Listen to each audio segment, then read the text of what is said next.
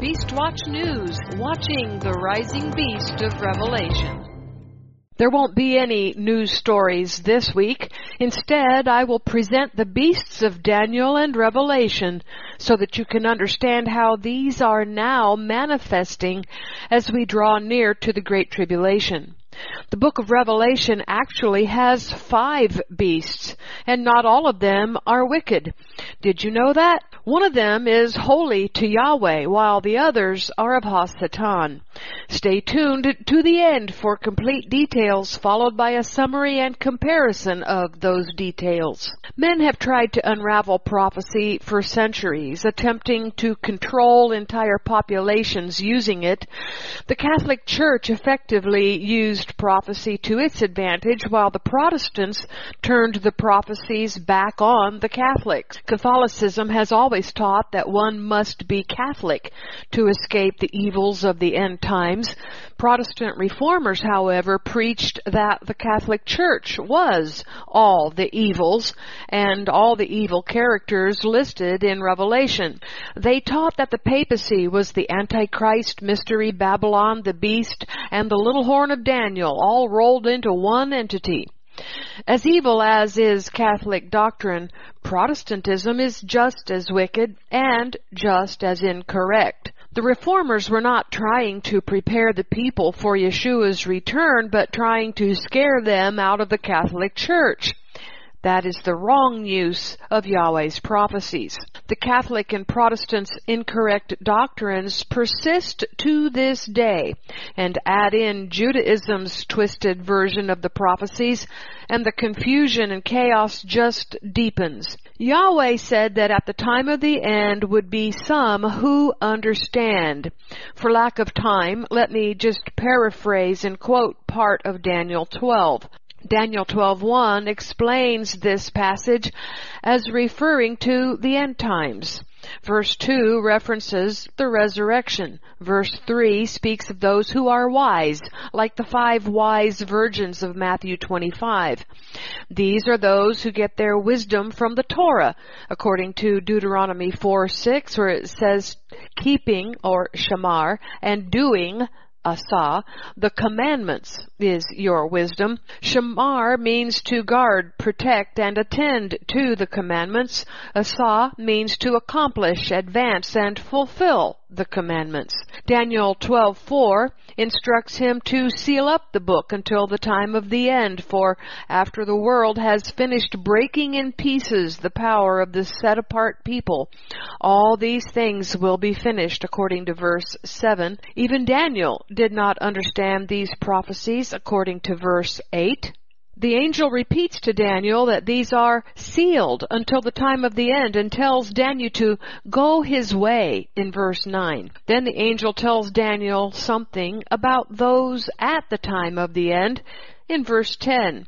Many will purify themselves and make themselves white and be refined, but the wicked will do wickedly, and none of the wicked will understand, but those who are wise those who observe and do the commandments will understand. The end time prophecies were written to the last generation. It will be that some from that last generation who are obedient will understand because they are wise. They keep, shamar, and do, asa, the commandments.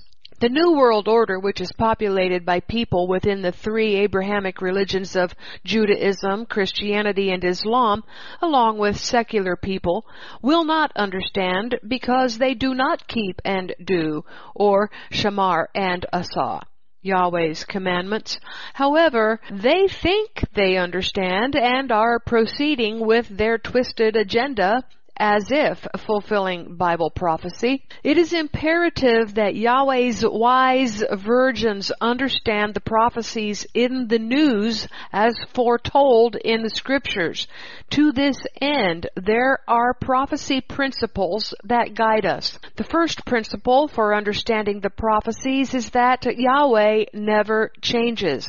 The second principle is to always go back to the beginning to get Yahweh's definition of words he spoke and the context of the situations when the words were spoken the first time. The third principle is to understand that earthly, physical elements have a spiritual or symbolic counterpart and that the symbolic counterpart has a much wider expression than the earthly or physical element. Let's look at the first principle that Yahweh never changes. Malachi 3 6. For I am the Lord, Yahweh. I change not. Therefore, you sons of Jacob are not consumed. Hebrews 13:8 Yeshua Mashiach the same yesterday and today and forever. The second principle is just as easy. The definitions of Yahweh's words will not change from the beginning of the Bible to the end. Yahweh doesn't change. It is only man's understanding that changes the end times and the Great Tribulation are the wrap up of situations and conditions that began in Israel's earliest history. Therefore, we must understand the context, both biblically and culturally, of those times. We do that by knowing what the Torah's commandments say about how Yahweh's people are to behave, so we can compare the behaviors of the patriarchs, Abraham, Isaac, Jacob, and Jacob's twelve sons, along with their descendants written about from Genesis to Revelation. With the Torah, we compare all of those people with the Torah, and know whether their actions were righteous or unrighteous. It is their unrighteous actions that set in motion conditions and situations that snowballed or grew in size from that time to this. You see, righteousness is constant, but unrighteousness just grows and grows until those populations who continue in the unrighteousness of the previous generations must finally be destroyed. This is what happened from Adam's time to Noah's and repeats from the time of Noah to the Great Tribulation. The size and scope of sin will become so enormous that no one will be left alive on the earth at the end of days. No righteous and no unrighteous will survive unless God intervenes. This is why Yeshua said in Matthew 24:22, unless those days had been shortened, no flesh would have been saved. But for the sake of the chosen ones, those days will be shortened. Today, we will examine Daniel's and John's beasts. These entities are already or are becoming fully operational right now. It behooves us to understand what is happening. It is not possible to understand Daniel's or John's beasts unless we apply principle number two, which says we must return to the beginning to comprehend events at the end. This is why Isaiah exhorts us this way. Isaiah 46, 8 through 11. Remember this and show yourselves to be men. Bring it again to mind, O you transgressors. Remember the former things of old, for I am God and there is none else. I am God and there is none like me, declaring the end from the beginning and from ancient times the things that are not yet done, saying, My counsel shall stand and I will do all my pleasure, calling a ravenous bird from the east, the man that executes my counsel from the far country. Yes, I have spoken it, I will bring it to pass. I have purposed it, and I will also do it. The third principle has to do with differentiating between the physical and the spiritual, the earthly and the symbolic. This will now be the focus.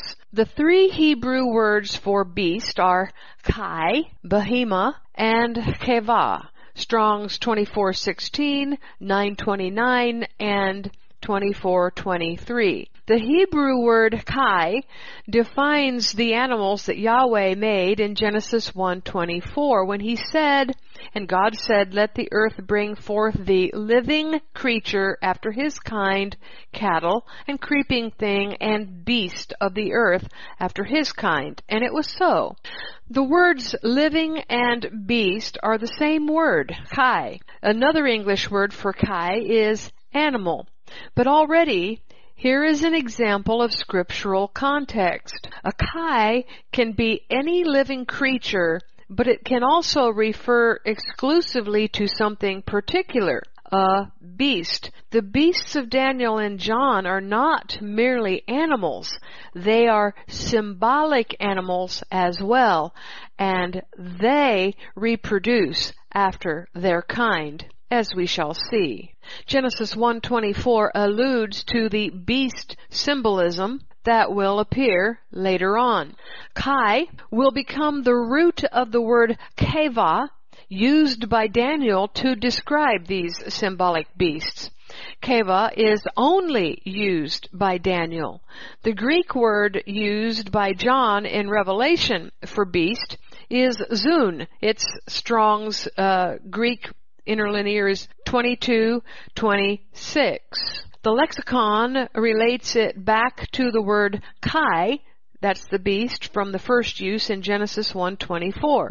But keva is more than just an earthly animal. The use of this word by Daniel and John describes something greater, more beastly from the spiritual realm, something evil, oppressive, a creation from beyond and a symbol of worldly governments. Daniel's beasts are associated with particular animals. The reason is because the empires of the earth began to use animal mascots to describe their character. Let's look at Daniel 7 to see the animal symbolism. Daniel 7 3. And four great beasts came up out of the sea, diverse from one another. These beasts are animals that symbolize four empires. And what are Daniel's beasts? Verse 4. The first was like a lion and had eagle's wings. That's Babylon. Verse 5. Behold, there was another animal, a second, like the bear. That's Persia. And verse 6, After this I saw and behold another, like a leopard which had on its back four wings of a bird. That's Greece. And Daniel 7, 7 and verse 8, After this I saw in the night visions, and behold there was a fourth animal, awesome and powerful and exceedingly strong. It had great teeth. It devoured and broke in pieces and stamped the residue with its feet. It was different than all the animals that were before it. It had ten horns. I considered the horns, and behold, there came up among them another horn, a little one, before which three of the first horns were plucked up by the root. And behold, in his horn were eyes like the eyes of a man, and a mouth speaking great things. This last beast is not identifiable as any known animal. It is generally understood to be Rome, but it is more than Rome. It is an animal that is spawned by Rome. It is a composite beast that will morph over time into a greater composite beast that by the end of days will encompass the whole earth. This composite beast shows up in Revelation 17. There are two different kinds of beasts in the book of Revelation. The first was created by Yahweh, the other four by his enemy, Satan. All totaled are five beasts in the book of Revelation. Let's look at Yahweh's special beast that John saw in Revelation 4. Revelation 4 7 says, And the first beast was like a lion, and the second beast like a calf, and the third beast had a face as a man, and the fourth beast was like a flying eagle. These beasts are the same that appear in Ezekiel chapter 1. Ezekiel saw four living creatures with the face of a man, a lion, an ox, and an eagle. John lists them in different order, but they are the same vision had by two different prophets. This means that Yahweh uses beasts to symbolize the character of His kingdom. Confusion sets in when worldly empires use Yahweh's kingdom symbols. The Babylonian lion is not the same as Yahweh's lion, for instance. The living creatures operate in Revelation 4 and 6. After this, the beasts revert to the kind that were in the book of Daniel. Empire symbols earthly made by Satan, the dragon. An important distinction between Yahweh's beasts and Satan's is that Yahweh uses the word living to describe his own. The living creature. The word living is not used to describe Satan's worldly beasts. The next time we read about a beast after Revelation 4 and 6 is in Revelation chapter 11 when we read that when they, the two witnesses, have finished their testimony, the beast that comes up out of the abyss will make war with them and overcome them and kill them. This beast and those to be described in chapters 13 through 17 are from Satan's realm. Let's start with Revelation 13 in which we find two beasts. Here is the first one. Revelation 13:1. Then I stood on the sand of the sea. I saw a beast coming up out of the sea, having ten horns and seven heads. On his horns were ten crowns, and on his heads the name of blasphemy. And the beast which I saw was like a leopard, and its feet like those of a bear, and its mouth like the mouth of a lion. And the dragon gave him its power and its seat and great authority. Well, let's first define the sea. Symbolically, the sea represents all the peoples of the nations. John gives us this definition when he says in Revelation 17:15, "The waters which you saw where the whore sits are peoples and multitudes and nations and tongues. The waters not only include the oceans or seas that surround the nations and the continents, but the inland waters, rivers, lakes, ponds, reservoirs too. The seas are specific to the water though that surrounds the continents because this beast controls all the continents, symbolically ruling the world as we shall see. But the second beast of Revelation 13 does not. Its representative, the whore of Mystery Babylon, is situated only on the waters of the continents, indicating that it is not a world ruling beast like the first one. The horns represent kings or men in power to rule over others.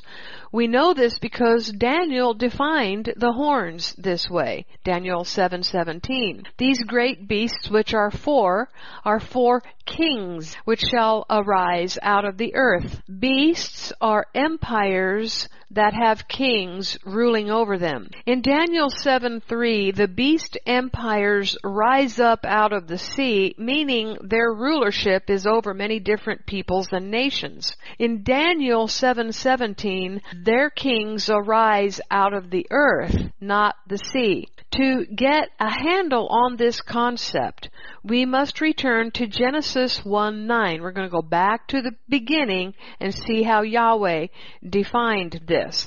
Genesis 1 9. And God said, Let the waters under the heaven be gathered together to one place, and let the dry land appear.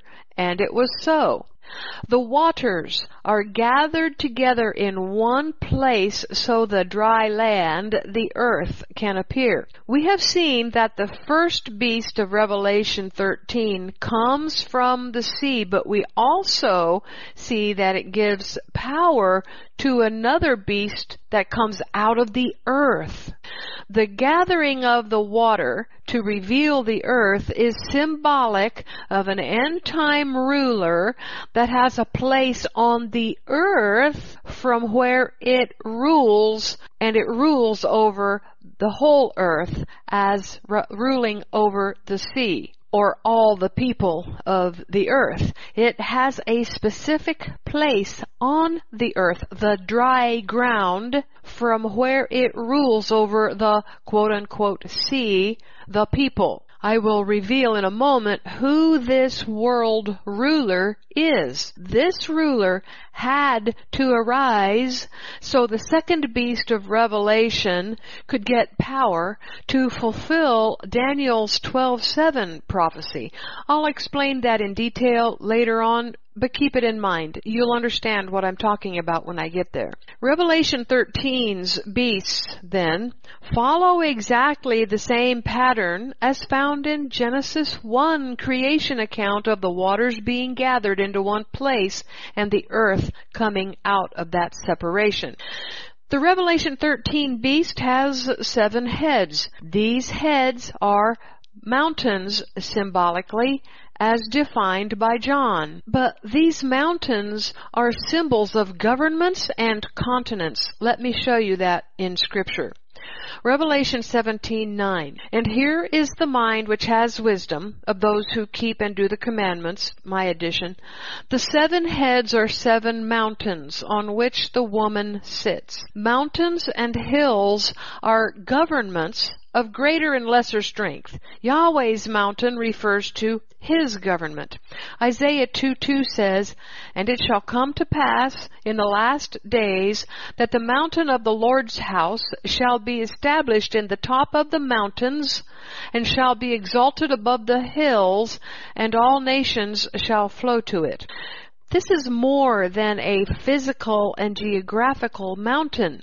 It is Yahweh's government established in the top of the mountain that will be exalted above those mountains as if they are only hills or vassal governments. Micah speaks of the physical Mount Zion and also shows it as the seat of Yahweh's government from where His word will go forth. His government will go forth over the entire earth from the physical mountain, which is also Yahweh's government. Micah 4, 1 and 2. But in the last day it shall come to pass that the mountain of the house of the Lord, that's Mount Zion or Temple Mount, shall be established in the top of the mountains as a sovereign ruling over vassals. And it shall be exalted above the hills or smaller governments, and people shall flow to it. And many nations shall come and say, Come, let us go up to the mountain, the government of the Lord, and to Temple Mount, and to the house of the God of Jacob and he will teach us of his ways, and we will walk in his paths. For the law shall go forth from Zion. That's the government operating over the earth. And the word of the Lord from Jerusalem, the world's capital. Zechariah 8 3 says, Thus says the Lord, I am returned to Zion and will dwell in the midst of Jerusalem. And Jerusalem shall be called a city of truth and the mountain of the Lord of hosts, the holy mountain. And Zechariah 4 7, Who are you, O great mountain? Before Zerubbabel you shall become a plain, and he shall bring forth the headstone thereof with shoutings, crying, Grace, grace unto it. Zerubbabel was the governor of Judea under the Persian king Darius I. The great mountain referenced here is the Persian government, and it is given in derisive terms by Yahweh as a great mountain. Secular governments always view themselves as invincible, thus the term great mountain, which in Yahweh's eyes is just a speck of dust, while in the eyes of Darius was greater than all others on earth. Joshua 24:4 says, And I gave to Isaac Jacob and Esau, and I gave unto Esau Mount Seir to possess it, but Jacob and his children went down into Egypt. Yahweh gave Mount Seir, located in what is now southern Jordan, to Esau. This refers to the geographical area, but Ezekiel viewed it as Esau's government. Ezekiel 35, 1 through 3.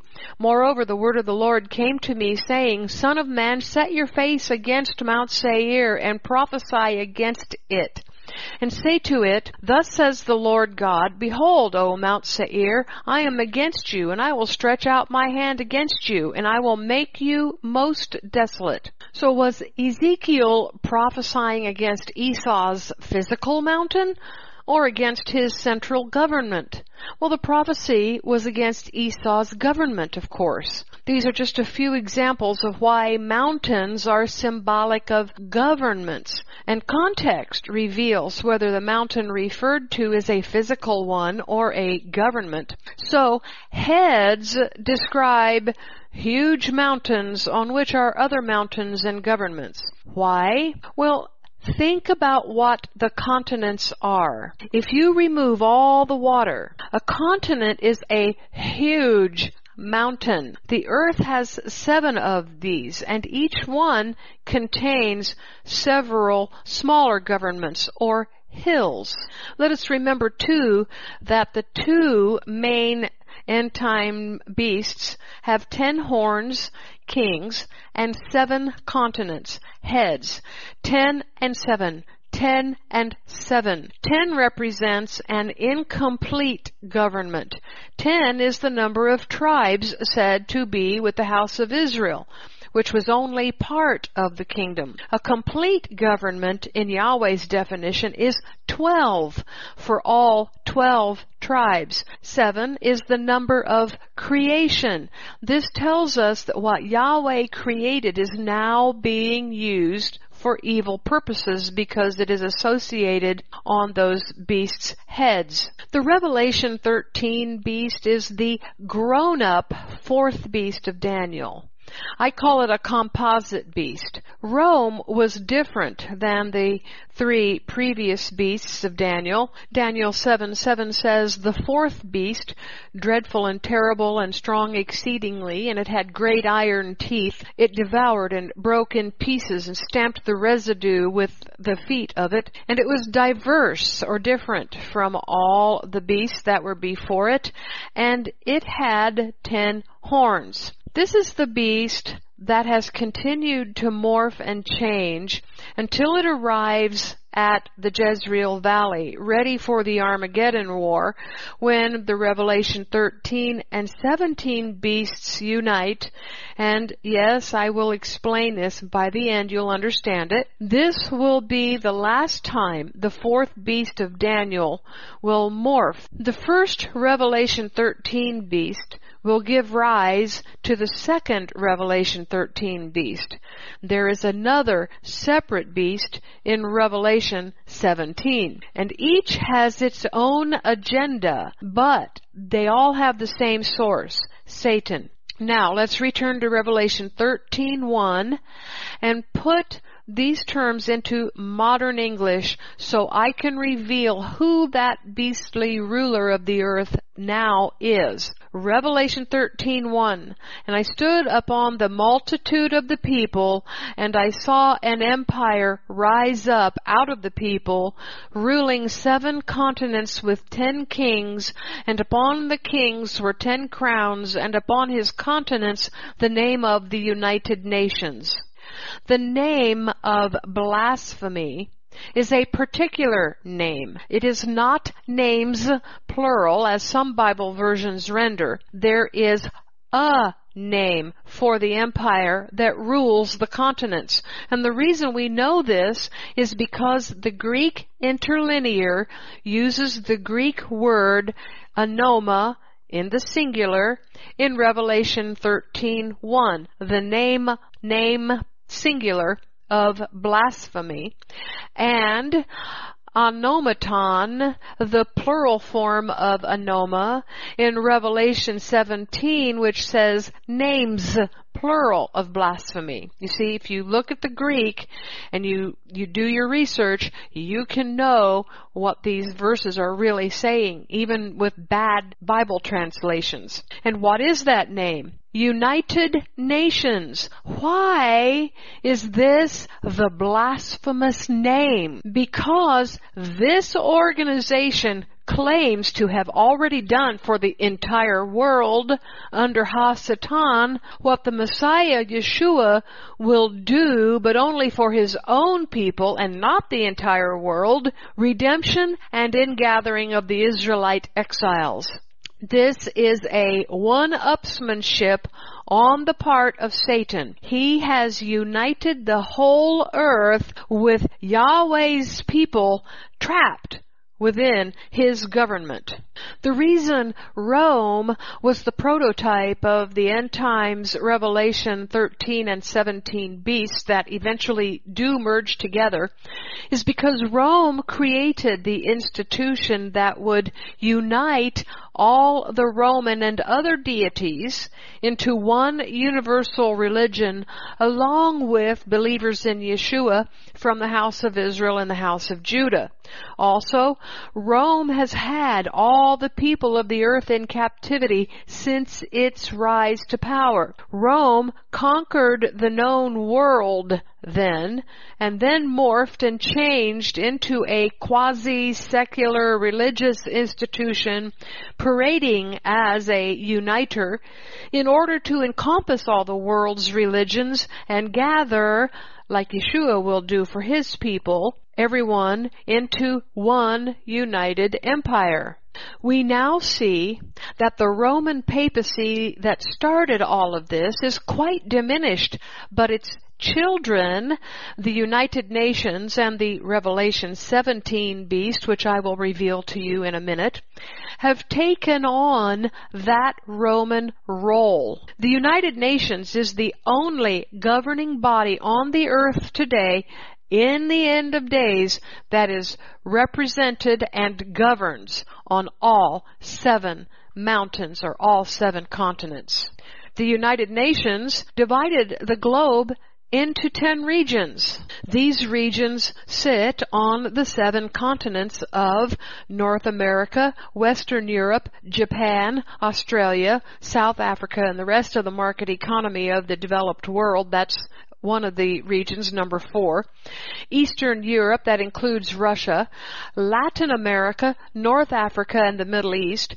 Tropical Africa, South and Southeast Asia, and China. These are the ten horns, each with a king ruling, someone ruling within each regional council, a representative from that region to the United Nations body, just like the old Roman Empire that was also a representative government. Revelation 13:2 says, "And the beast which I saw was like a leopard, and its feet like those of a bear, and its mouth like the mouth of a lion. And the dragon gave him its power and its seat and great authority."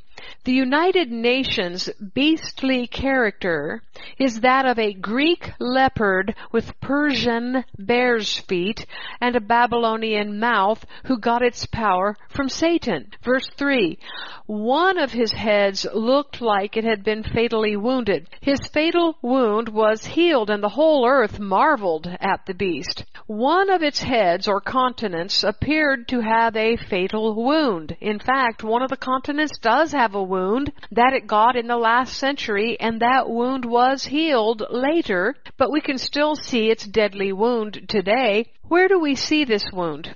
We see it on the European continents. Regions 2, that's Western Europe, and Region 5, Eastern Europe. The United Nations split Germany to strip it of its war gains and prevent it from regaining its lost territories in the East to Poland and the and the Soviet Union. Thus, the European head continent was given a deadly wound. The split was a breach, almost like an axe to the head, the continent via the Berlin Wall. I reported on this last week. That wall is gone now, but the vestiges of its Cold War and divisive era still remains. Europe's continent, its head was split wide open. And still today, the eastern part of Europe remains as part of Russia's continent, in Russia's head, according to the United Nations. No one thought this wound would ever heal, but Ronald Reagan inspired its healing with the removal of the Berlin Wall. Revelation 13:4 They worshiped the dragon because he gave his authority to the beast and they worshiped the beast saying who is like the beast who is able to make war with him I'm going to continue repeating what I said last week because this is important There is no other body on the earth today that can qualify to be the first beast of Revelation 13. The one that rules the entire earth as the United Nations does now. For this privilege, world leaders worship Satan. Anyone, like I said last week, Anyone who is p- paying attention knows that the world leaders are Satanists. They worship him with human sacrifices at Bohemian Grove and other places. Satan, the dragon, gave the United Nations beast its power because the world leaders worship him. And why does Satan require human sacrifices? It is a mimicry and mockery of Yeshua's sacrifice. Satanists believe they get life and power from sacrificial human beings. That is the promise of Satan's rival Yeshua at whose hand Satan will be killed, but who, because he is God in the flesh, can actually give life. The only one who can give life is God. Thus, Yeshua is God. And if you think He is not, then your salvation is already in question. This worship that is done to Satan is the Greek word proskuneo. It's Strong's 4352, which means to fawn, crouch to, or lick the hand like a dog. This licking is more than a mere kiss like people do when kissing the Pope's or a monarch's hand. This is an exaggeration of that. It also means to pay homage, to do reverence, to adore. The whole world today lauds the United Nations for the peace it has brought to the earth despite hundreds of ongoing wars at any given time. The United Nations is not concerned about these nuisance wars. They point to the wound of Europe that was healed decades after the United Nations divided Europe. The wound now appears to be healed. People freely travel between Western and Eastern Europe. There are further prophecies about this beast's role during the Great Tribulation. I won't go into those right now, but I will say more about them later on. Let's go ahead and look at the second beast in Revelation 13. Verse 11. I saw another beast coming up out of the earth. He had two horns like a lamb and he spoke like a dragon. This beast comes out of the earth. It is gathered from the sea like the earth that was gathered out of the waters in Genesis 1 and is from a particular people as specified by its two horns that represent the Lamb. I asked this question last week. Which of the earth's people are associated specifically with the Lamb? Only Judaism and Christianity sister religions and sister nations despite their many disputes. This is a Judeo-Christian beast that forms on the Asian continent. Geographically, Israel belongs to the Asian continent because that's where Yahweh put her. But according to the United Nations, she is in region 7, North Africa and the Middle East. You see, Ha-Satan has confused people by redrawing boundaries that do not belong to him, a big Torah no-no, and only one of the legal reasons why Yahweh has the right to destroy him. The reason people are so confused about Yahweh and his kingdom is because Satan redefines words, places, and things, then redefines them again until people no longer know what Yahweh meant when he first spoke them. Our Bibles speak of Asia Minor. Israel is part of Asia. However, the reason that Israel's real estate is so valuable on the earth is because it is a hub, a crossroad between Europe Asia and Africa. And from it, a king of the earth can make it the center of the earth for all kinds of purposes, including economics and people coming to pay tribute to the king in Jerusalem. This second Judeo-Christian beast empire is the cooperative effort between the house of Judah and the house of Israel in the end of days. The house of Judah's government, its horn or king is in Israel. The house of Israel's government, its horn or king, is the United States as the leader of the western nations where most of the house of Israel is scattered. Also in the United States and the other western nations are members from the house of Judah. They're all mixed in together. The West, led by the U.S., and Israel, led by the Jews, is one beast empire with two kings, two horns working together. Such has been the case since Donald Trump took office and began to work with Israel to bring about the Jews' desire to have Jerusalem as its capital. The Jews, however, don't only want Jerusalem as their capital, they want to extend its reach to govern all the under nations under Judaism, which is not Yahweh's biblical government. I have reported extensively on this subject in Beastwatch News over the last two or more years. It, this week, here's another breaking Israel news article that again verifies how the U.S. and Israel are working together, one beast empire with two horns, two kings, Trump and Netanyahu. In this article, a rabbi states, look at what U.S. President Trump is doing, things we have never dreamed of, even in our best dreams. And there is more all the leaders who came to Israel. This is impossible to ignore. These are things we never dreamed of. How can these things be if not as preparation for the coming of the Messiah? But you do know that the Jewish Messiah is the Antichrist, right? The real Messiah, Yeshua, is a Jew, but he is Messiah to all of Israel, not just to the Jews.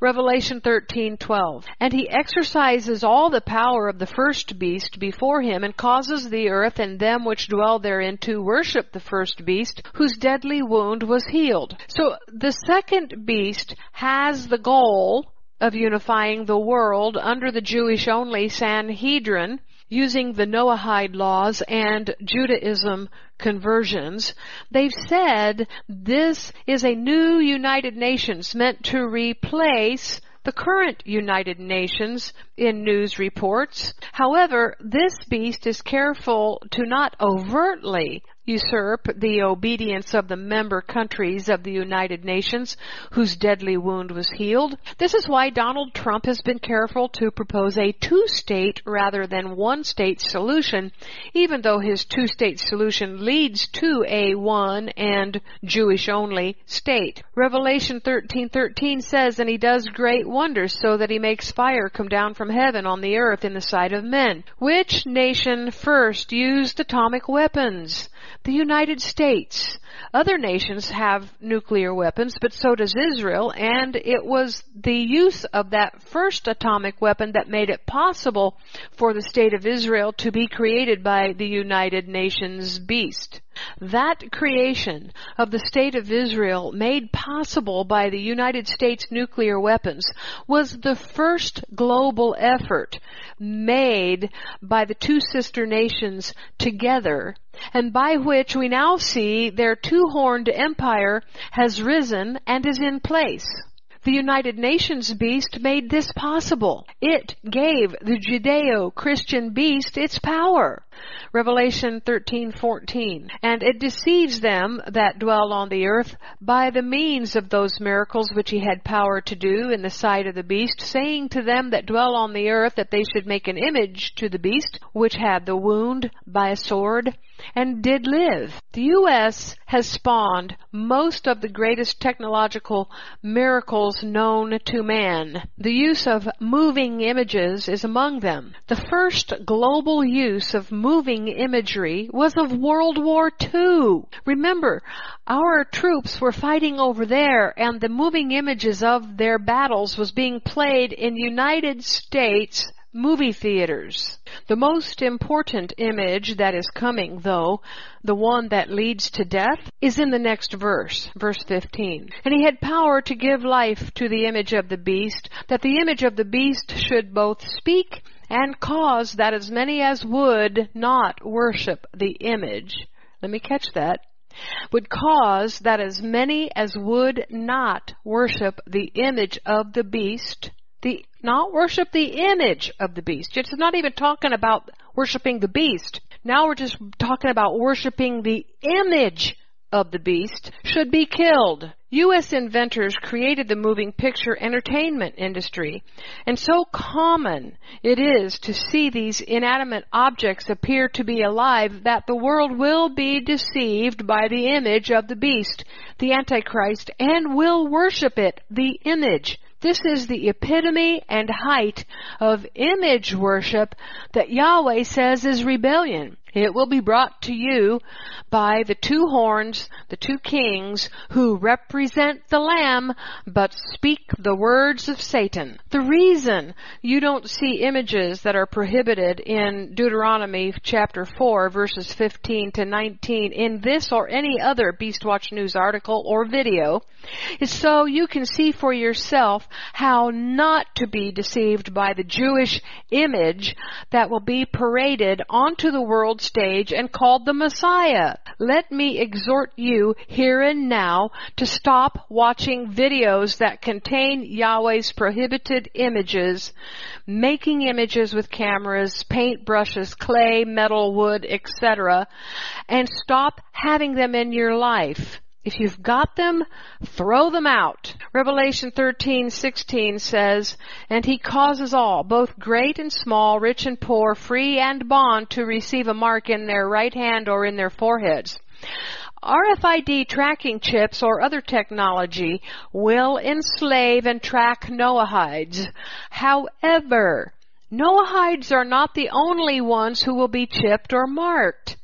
Noahides will be bond, they will be servants of Jews. But Jews also will receive this mark. The reason is found in the next verse, verse 17, so that no man might buy or sell except the one that has the mark Uh, or the name of the beast or the number of his name. I recently posted an article wherein a Jewish author, Aaron Friedman, called for the end of capitalism, saying it is anti-Semitic. He claims the world's free market perpetuates anti-Semitism. Therefore, the world's free market system will go away. A new system will replace it, which will require people to have electronic or other marked access to it in order to have food and supplies by which they may continue living. Revelation 13:18 says, "Here is wisdom.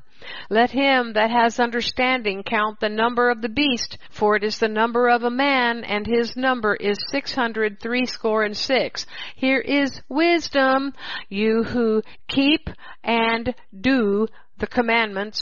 So far, I have shown you how to understand the beasts of Revelation 13. But there is another beast in Revelation 17 that is not the same as either of the Revelation 13 beasts. Let's go to the Revelation 17 beast. The United Nations beast and the Revelation 17 beast have similarities, but they are different beasts.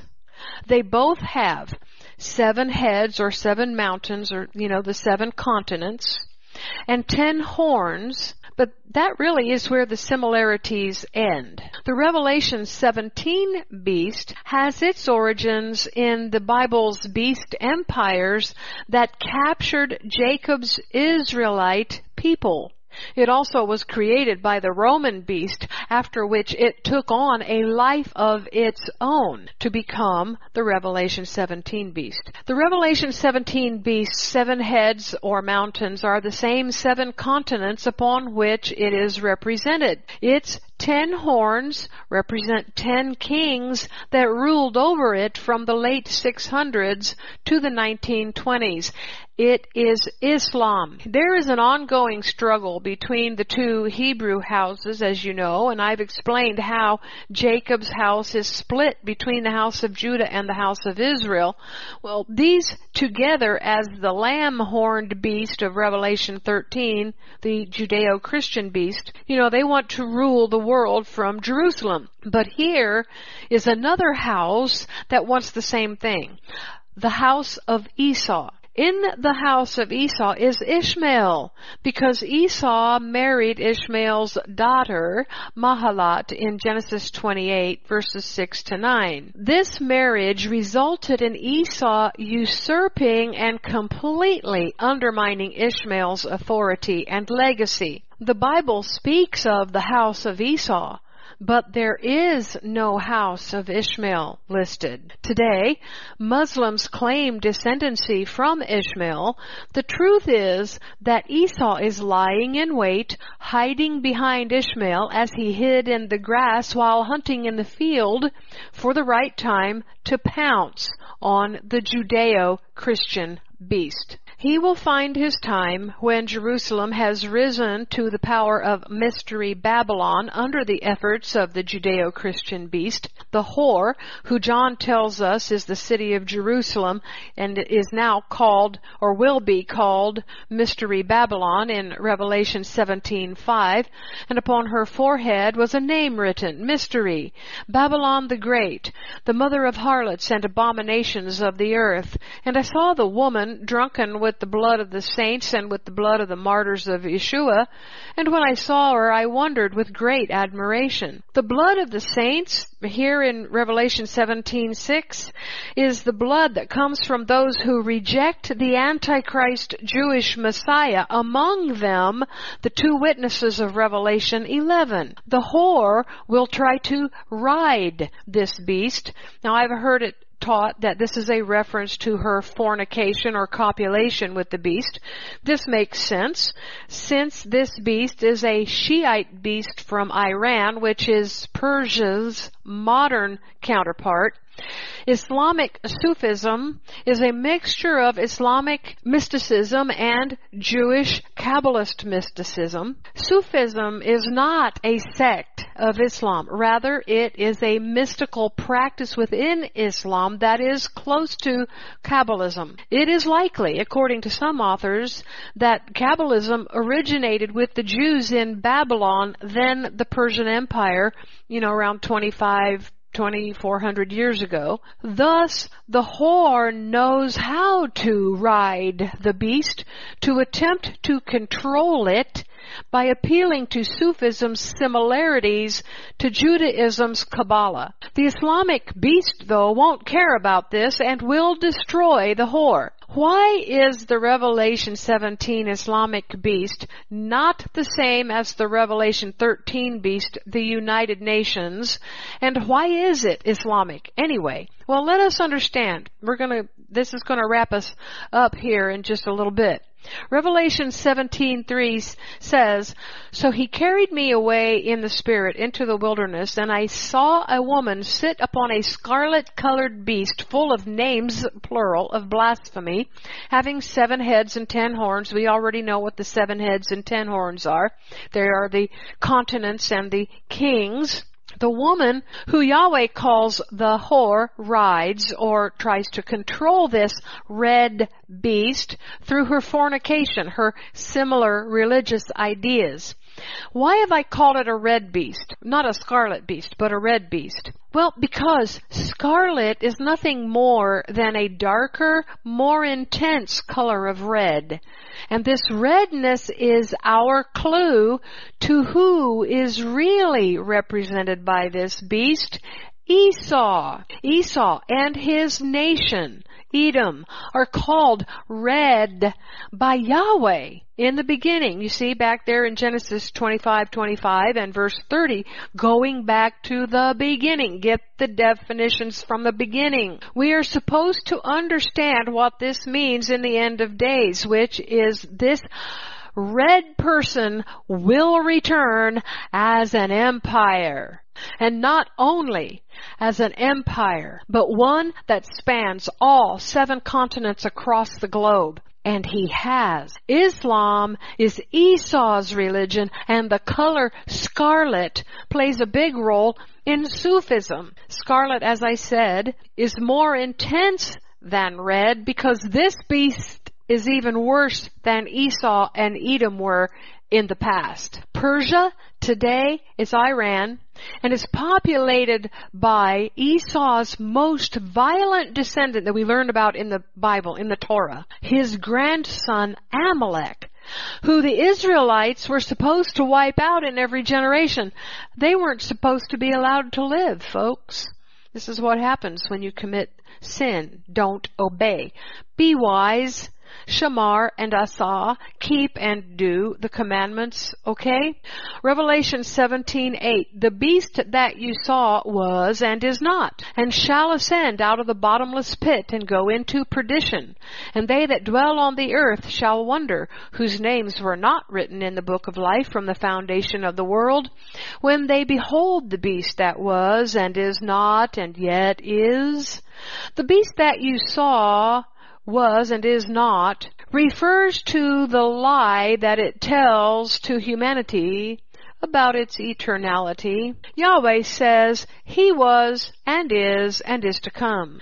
This beast is making claims and mimicking Yahweh's